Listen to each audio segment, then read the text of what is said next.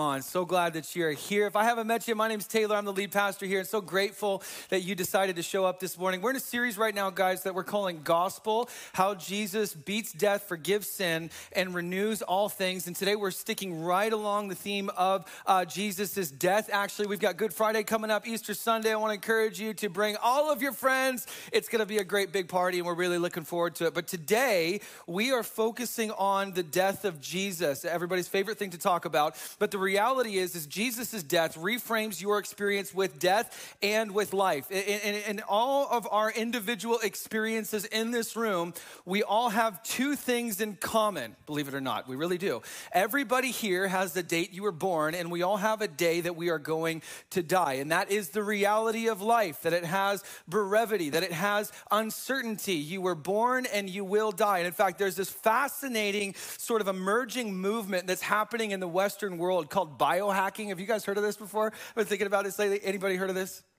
Okay, two people. All right. Well, let me Welcome out from under the rock you've been living under. So, anyways, the idea here is with biohacking, it's about human enhancement, human augmentation. Uh, we're trying to actually reverse aging and ultimately do away with death. I kid you not. I was watching this YouTube video with this guy who was being inter- interviewed. He's a big biohacker guy. And uh, he was being interviewed, and this person was like, okay, but you don't actually believe that you're not really gonna die, do you? And he was like, actually, I don't think I'm gonna die. And it's like, and she, she pressed me, she's like, are you, are you joking me? Like, are you serious right now? He's like, no, I think I'm gonna keep riding the wave of modern technological and medical advancement. And I really don't think I'm actually gonna die. And so, you know, some people actually are thinking this way because here's the reality, guys. We don't know what to do with death, right? We just don't know how to handle it. And so the question is, how are you gonna handle this reality that your life has a date when it's going to end, right? And the reality of the death of Jesus this is it reframes your view on death, but ultimately on the life that you live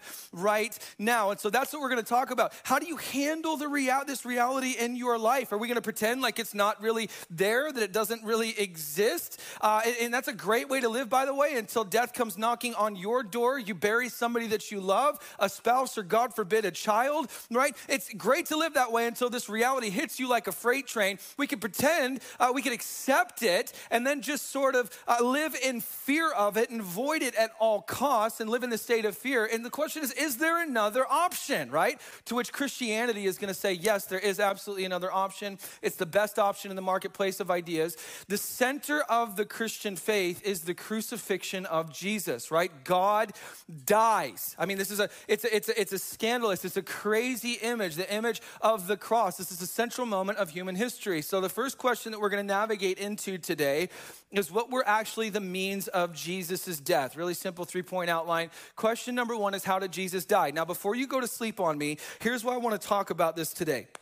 Because so often within Christianity, within church world, we get too familiar with things that we uh, should have a heart full of fire and passion for. For example, we often will say things like, you know, hey, Jesus died on the cross for my sins, you know, and it's just like this nice little statement that we put up on our bulletin, you know, in our house somewhere, put up on an Instagram story, whatever, where there's no heart attached to it, there's no conviction behind it, we just get used to it. And that is a massive problem because here's the thing if we don't fully understand the depth of Jesus' suffering on your behalf, we won't have a full appreciation of what Jesus actually did. And so, this is what I want to talk about. How did Jesus actually die?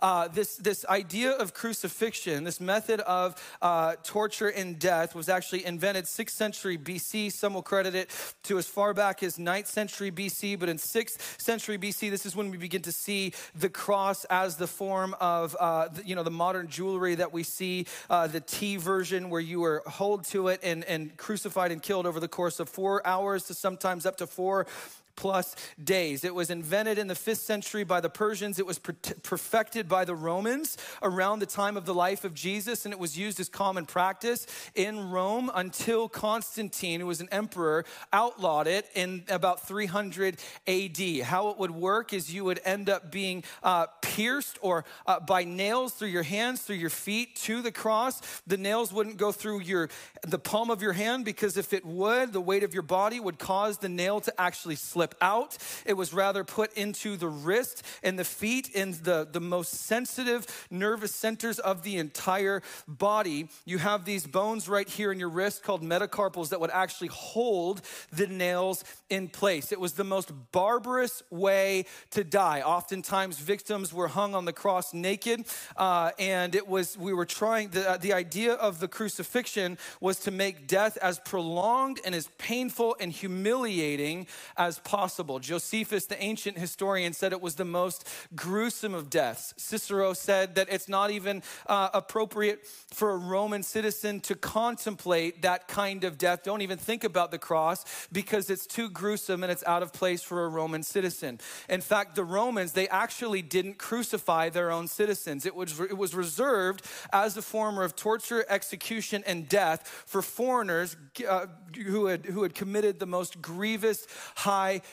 crimes. And that's the reality of uh, the crucifixion. It was, it was so horrible of a way to die that we actually invented a word to describe it, which is excruciating, and it literally means from the cross. Now, what would happen, how somebody died on the cross, is it was death by asphyxiation. So, what would happen is as the body of the victim is slouching down, the air would be expressed from the person's lungs, and over time, the heart would swell and the person would suffocate and ultimately die. Oftentimes, what would happen to catch a breath is the person would have to pull up on their nail pierced hands and push up on their nail pierced feet to capture a breath to then slump back down and suffocate over a prolonged period of time. It was barbarous, it was torturous, it was gruesome, it was horrific. Oftentimes, the victims, what they would do is they would purposely allow themselves to slouch to try and hasten death. And so the Romans, because they were experts with this, what they did is they actually would put a seat on the cross that would prevent the person from being able to do that, to thereby prolong the agony of the person who was suffering death by crucifixion. If for whatever reason the Roman executioners wanted to hasten the process, what they would do is they would sometimes break the legs of the victims to hurry up and expedite the death process. This was the common practice of crucifixion. In fact, at one point, uh, there was uh, a, a, a, a, kind of a rebel army. I'm spacing on the name right now, but led by this one guy in about 70 BC who was defeated by Rome, and there was 6,000 people that were crucified over the span of 120 miles. That would be the equivalent of from the border up north of us all the way down to Seattle, men uh, crucified end to end, all the way from the border, the Canadian border, to Seattle. Oftentimes, what would happen is as the victim is being killed and executed on the cross, below them, there would be piles of their own blood and sweat and tears and feces and urine because the individual would become incontinent. Jesus was executed by crucifixion. Now, what we know when we turn to the biblical text is that before Jesus was crucified, he was scourged the practice of scourging essentially what would happen is the romans they would fasten the person to a post with their hands above their head their backside completely exposed. There would be an ex- executioner on either side with a tool called the cat of nine tails. It was a, it had a leather handle. On the end of it were leather straps. On these individual leather straps some of them had metal balls. And on the end of it there was often bone or pieces of metal. What would happen is the executioner executioners would take turn striking the backside of the victim. The metal balls would serve to tenderize the flesh like a steak, and the bones in the metal would pierce flesh and rip it from bone. In fact, we have some historical accounts that said that sometimes, in extreme cases, a rib would actually come flying out of the victim. After the scourging, sometimes it was so gruesome, it was so bloody, it was so horrible that the victim would actually die and not survive the scourging. And this is the reality of what Jesus experienced before his crucifixion. His body is ripped open to shreds like he went through a paper shredder. It, oftentimes, bone and organs are visible after was Jesus was scourged, the biblical texts say that he had to carry his own crossbeam to the place of Golgotha, which means place of the skull, where he was crucified. This is rough hewn timber. This is not nice sanded wood like you would find in your house. Jesus is carrying a hundred pound crossbeam after he was just scourged, and it's piercing into his open wounds on his shoulders and his back. He tried to muster up all of his, the strength that he could to carry it all the way up the hill to die with dignity, but he couldn't do it. Ultimately, the weight of the crossbeam crushed him, brought him to the ground. Simon of Cyrene had to pick it up and carry it up to the place where Jesus was crucified, where then Jesus is laid on top of a cross. And Jesus, the carpenter who had driven nails through wood his entire life, has nine inch Roman nails driven through his wrists and his feet. His body would have involuntarily convulsed. He would have screamed. He would have wept. And the Romans hooked up ropes to the cross and lifted it up above the earth where it would have slammed into place. And Jesus was then met eye to eye with his accusers, with his mockers his mother was there, the religious leaders, right? He doesn't, his disciples had abandoned him. And it's six hours later, Jesus, God incarnate, dies. Now, here's the thing why do we call that good, right? I mean, think about it. We've got Good Friday coming up, and we've called it Good Forever within Christianity. We're going to take communion today, and we talk about it like we're celebrating the Lord's t- Supper. Jesus, when he institutes the Lord's Supper, he says, Hey, take this. This is my body broken for you. This is my blood poured out for you. How could Christians possibly call this good news? Like, what is, what's good about this? In fact, today, guys, in the modern world, we've reduced the cross to a fashion statement. It's an earring, it's jewelry, right? It's just, it's a symbol of fashion passion and, you know, love we've made it out to in our culture. But the reality is, is the cross is a symbol of shame and of suffering and of death. And that's the symbol of our faith. How could we possibly call this good? Which leads me to the second question that we're going to begin to navigate into today is why is Jesus' death actually good news? And to do this, we have to back up all the way to the beginning of the biblical narrative in the book of Genesis, where we see God creating everything. He says that it's good. He creates the Garden of Eden, prepares it for Adam, whom he forms out of the dust. He pulls Eve from his side and gives Adam a helpmate. And God speaks to Adam and Eve in the midst of the garden, and he says, Hey, you can do whatever you want, but here's the deal you got one job don't eat of the fruit of the tree of the knowledge of good and evil. They had one job. What did they do? They ate the freaking fruit, right? And so now we're still dealing with the repercussions of that today. But the reality is, is you eat of that same fruit every day, and you would have done the same thing if you were in their situation. That's the reality reality of the human condition. But here's the thing God says, the day that you eat it, you'll surely die. Adam and Eve, they ate the fruit and they didn't die. So what's going on? There was a death that happened, they died spiritually right? Sin enters into the picture. We rebel against God, and God, in an act of his good graces, removes us from his presence because God is holy, and his holiness, by very nature, burns against all that is unholy, consumes it, and destroys it. So, actually, us being kicked out of the garden, it was for our good, so God could work a redemptive story. But we didn't die physically, we died spiritually. And ultimately, the story of the Bible will say, listen, you die physically one day because, first and foremost, you're dead spiritually right? Into which Jesus enters the story. Actually, Paul says in Romans, he says, the wages of sin is death. And it's this idea that God is just. And because God is just, there has to be retribution, there has to be payment, there has to be penalty for sin, or else he's unjust. To give you a modern example, it would be like if somebody that you know and love was murdered. You go to trial, and imagine the person is found convicted, they're the ones that did it, it actually happened. Imagine the judge presiding over the case, the jury presiding over the case would then look at you and say, you know what, we know they did it, but we're just gonna let them off and go let them live the rest of their life and, and not send them to prison that it would be a gross mishandling of justice. Now, God is perfect, and because God is perfect, He is perfectly just. There has to be payment. There has to be retribution. Why is the cross good? Good news. Paul says this in Second Corinthians 5, verse 21.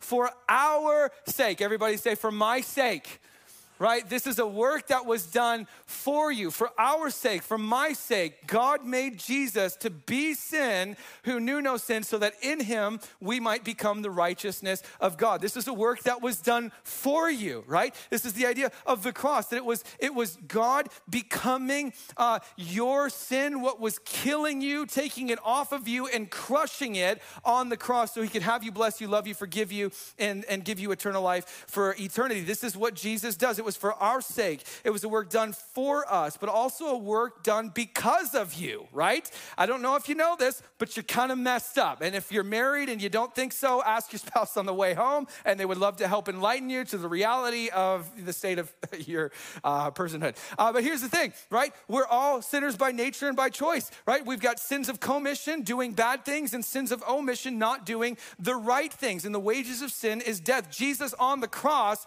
he became your sin. He didn't die because of his own sin. He's perfect. He died on the cross because of your sin, because of mine. This is a work done for you, because of you. And ultimately, Jesus is dying in your place as your substitute right? Somebody had to pay the penalty, and God, in His mercy and His great love for you, took the freight train of the wrath of God that was coming in your direction, hopped in the way of it, and satisfied it so you could have His love, affirmation, acceptance forever. That's why this is good news, guys. That's what Jesus is accomplishing. Jesus had wrath poured out on Him so you could have the mercy of God poured out on you. He took your hell to give you His heaven. He died that you would live. And in fact, Martin Luther, he calls this the great exchange where God puts himself in your place so he can put you in his place. That's why the cross is good news. God puts himself in your place so he can put you in his place. Here's the reality.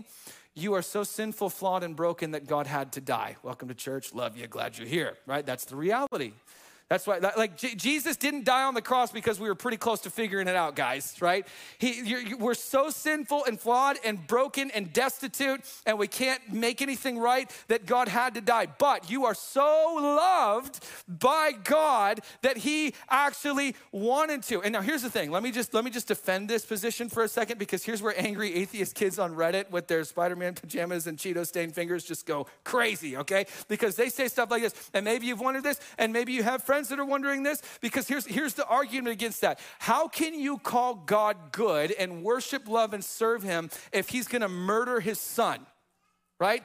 Like, how can you call that good? How can you love and worship and serve that God if he's gonna kill his own son? And of course, here's the reality this is a gross oversimplification of the reality of what was going on uh, on the cross. In fact, the Bible, what it does is it portrays the Godhead, Father, Son, and Spirit, co conspiring together to redeem humanity, meaning this wasn't Jesus, you know, just like he's got cosmic child abuse syndrome going on here. He literally, in fact, the book of Hebrews says it was for the joy that was set before him him, he endured the cross, despising the shame. In fact, the, the, the biblical writers, they'll portray this relationship of Jesus with the church as his bride. Guys, this is the story of the bridegroom laying down his life to win back his wife right? That's the reality. This is this is you are the joy on the other end of jesus' crucifixion his death in, in, your place. You are the joy that was set before him. Furthermore in addition to this all true love is substitutionary in nature.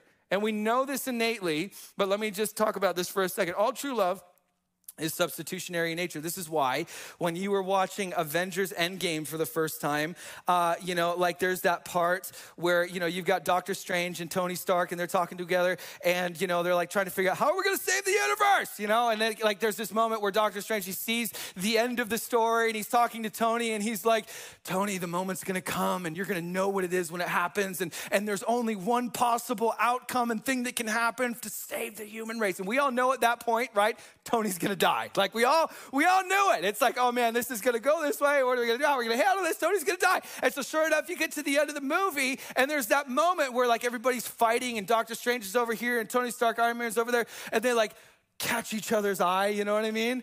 And then, like, Tony's like, okay, yeah, I got it. He does the thing. He says, I am Iron Man, snaps the finger, and then boom, universe saved.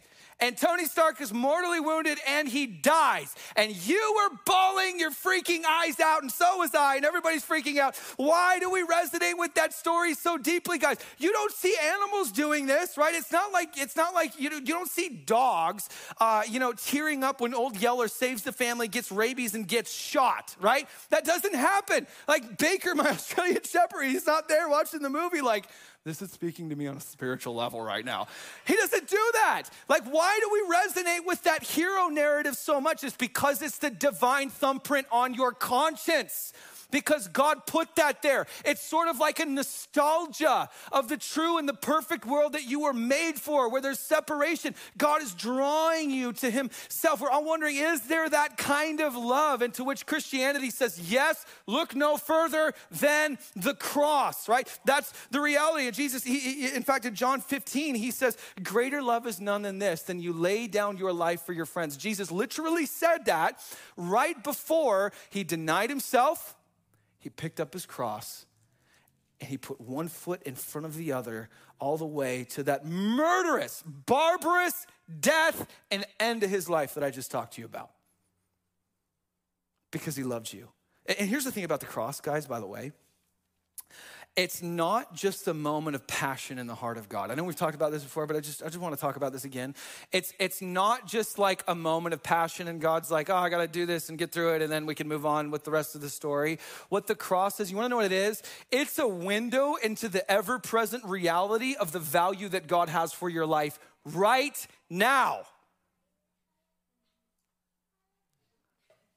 It's, it's not just a moment of passion. It's literally a window into the ever present reality of God's love for you, of the extent, the depths that He's willing to go to have you. It's not just a moment of passion, it's a window into the ever present reality of the value that He has for you and the greatness of the extent of His love for you right now. This is why Jesus' death is good news. Number three, let's talk about this. What does Jesus' death mean for your life? Because there's vast implications uh, regarding the death of Jesus for how you actually live your life, how you view death, how you navigate forward to that moment when your life is ended. Number one, Jesus' death frees you of a life of guilt, shame, condemnation, and regret. I love this. If we could get that uh, sin and grace cycle slide up here so we could talk about this. Here's what happens, guys. Slide on the left. Uh, this is called the sin cycle.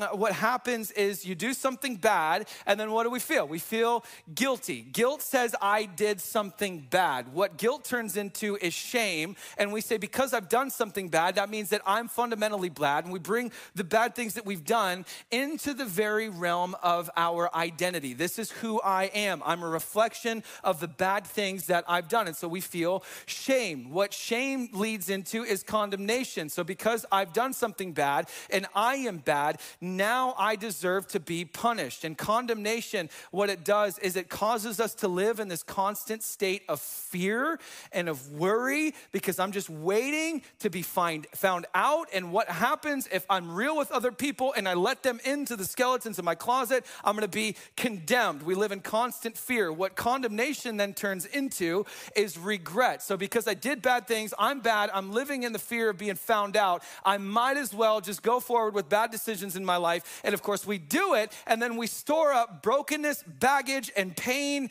and difficult circumstances because no good decisions in life are ever made And that cycle, right? This is the human condition. This is what we tend to do. And around and around and around we go, and marriages spiral out, and, and our lives go to the gutter, and we find addictions, and we get addicted to pornography and gambling and whatever else, right? Life just becomes a disaster. You know what Jesus says over that cycle in your life from the cross? Three words It is finished, right? He's like, listen, here's what's available for you. This is why it's good news, right? Your sin, it's finished. Your guilt, it's finished. Your shame, it's finished. Your condemnation, it's finished, man. The penalty's been paid. Your regret, it's finished. Your guilt translates to the forgiveness of God. Your shame, that identity portion of you, translates to Jesus. Like, listen, you're a new creation. You're not defined by what you've done, but you're now defined by what I've done. Condemnation translates translates to mercy. And now you don't need to fear being found out because Jesus saw everything and he still loves you and he died in your place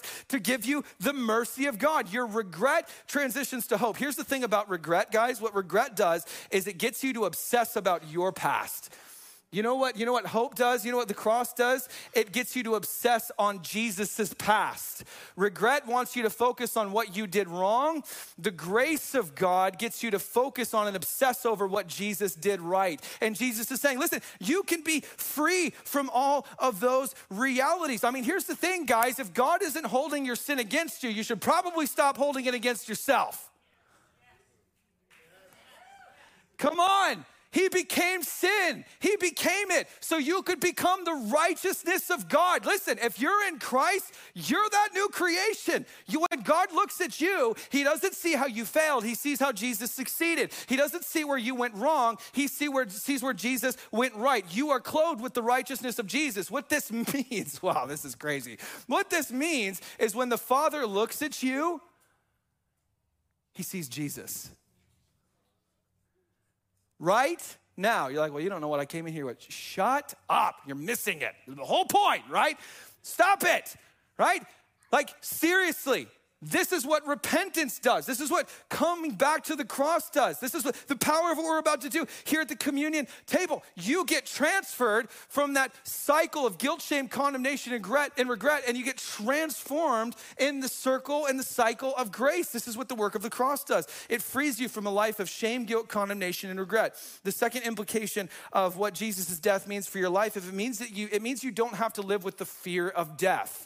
You don't have to de- live with the fear of death. Jesus says in Revelation chapter 1, verse 18, amazing words uh, I died, and behold, I'm alive forevermore. I have the keys of death and hell. What's he saying? He's like, hey, listen, you're going to get there one day, but don't worry, I went there first and I got the keys guys. I'll let you out, right? He's like, don't freak out about it. I've already beat death. I've got the keys. You find yourself there. That's cool. I'll just walk right in and you'll come be with me forever. It's going to be great, right? This is literally what Jesus said. You don't have to live with the fear of death. In addition to this, Jesus says in John chapter 11, verse 25 through 26, he's at the tomb of Lazarus, a dear, dear friend of him with Mary and Martha, Lazarus' sisters, and Jesus is ministering to the family, and he says this I am the resurrection and the life. Whoever believes in me, though he die, yet shall he live. And everyone who lives and believes in me shall never die. Do you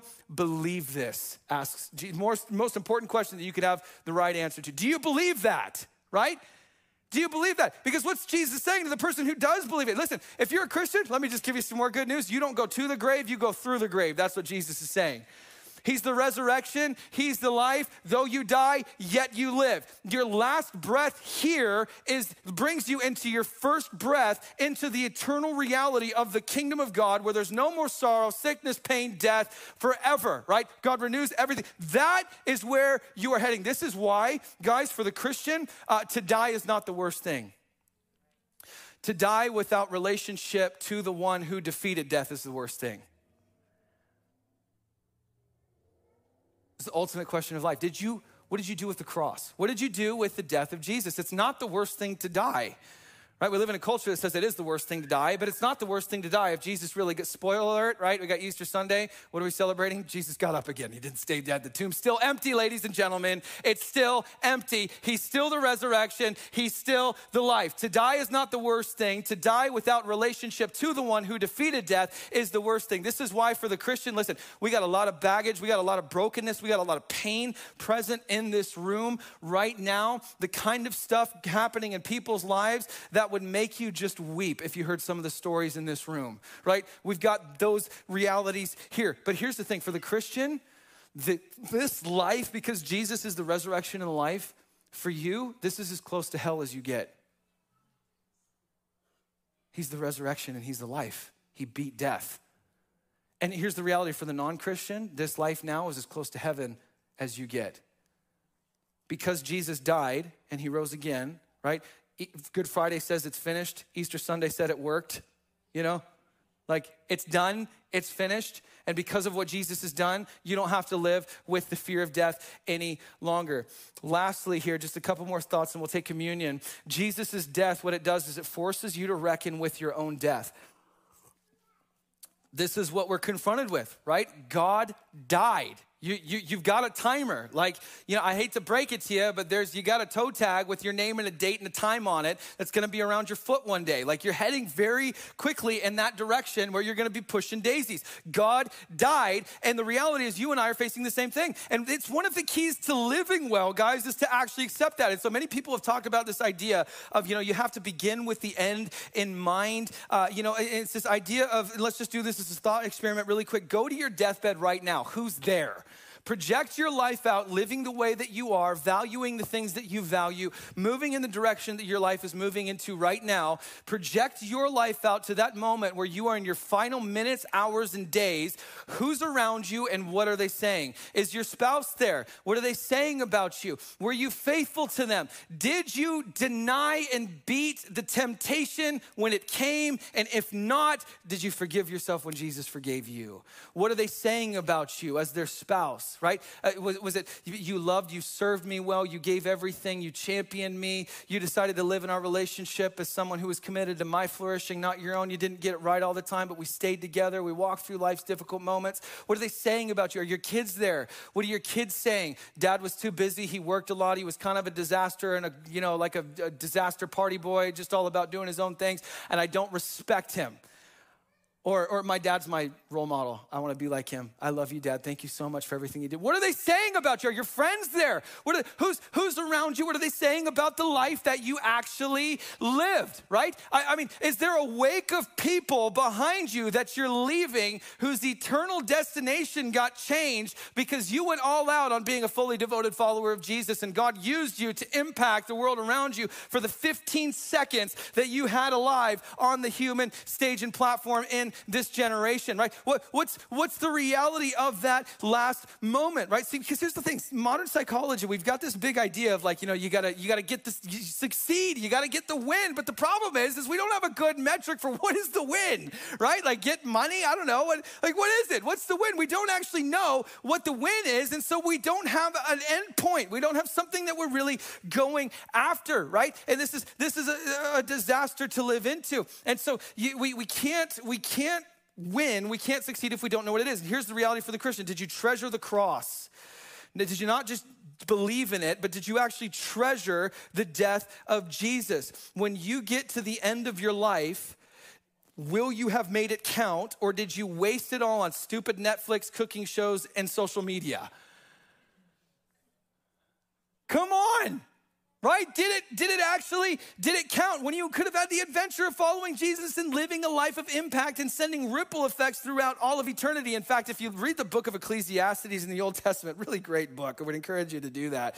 Basically the point is like dude you're done right? Like your, your life is over. You're vapor. You're here for a second and you're gone. Welcome to new song. Glad you're here. Love you your life is done right now. Like seriously guys here's the thing. Some of you might not make it back here next weekend. We just don't know. Life has brevity and it has uncertainty, and that's the reality of human existence. And so we're just, we just end up sitting on life and waiting because we have these nice little pampered Western lifestyles and everything's easy for the most of us. And that's why we spend so much time scrolling social media. In fact, you want to know how ridiculous the world that we live in is? Logan uh, Paul, who's like this YouTube ridiculous party, party boy disaster of a human being. And uh, this is how ridiculous the world that we live in is. He just bought a Pokemon card for five and a quarter million dollars, guys. Can you believe that? That's actually the world that we live in right now. And so we go to sleep on death, but this thing is coming for every single one of us and it's not slowing down. And the greatest question of all is what did you do with the death of Jesus? In fact, let me tell you a story from my own, uh, my own life. I, have shared this before. Uh, many of you will know this, but when I was in high school, uh, I had a buddy, and uh, we grew up in Lynden, and there was nothing to do in Lynden, so we would go to the city park and smoke cigarettes. And we had Marb Reds this night because it was the only thing that we could get the 25 year old at the gas station to buy us. And so um, that's me. Welcome to my life. I don't smoke anymore. Don't worry about it. And so you know, we're in the Lynden City Park and we're smoking cigarettes. It's like 1 a.m. or something, and all of a sudden we're just talking, and there's a flashlight that hits us, and coming down from the hill is a Lynden City police officer. And he and I'm seeing it and I'm like, oh snap. So I drop the cigarette, put it out. He comes up to us and he's like, gentlemen, what are you doing? And my buddy was just like, I don't care. He already saw. I'm just gonna enjoy this. And so he's like, what are you what are you guys doing? And we're like, uh, nothing. you know? hanging out. And he's like, okay, let me see your IDs.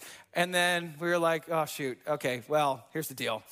I left it at home. And um, I'm just kidding. He was like, okay, so you got two choices, guys. I'm gonna write you an MIP or I'm gonna call your moms and make them come get you. What do you want? And I was like, I'll take the MIP. Thank you.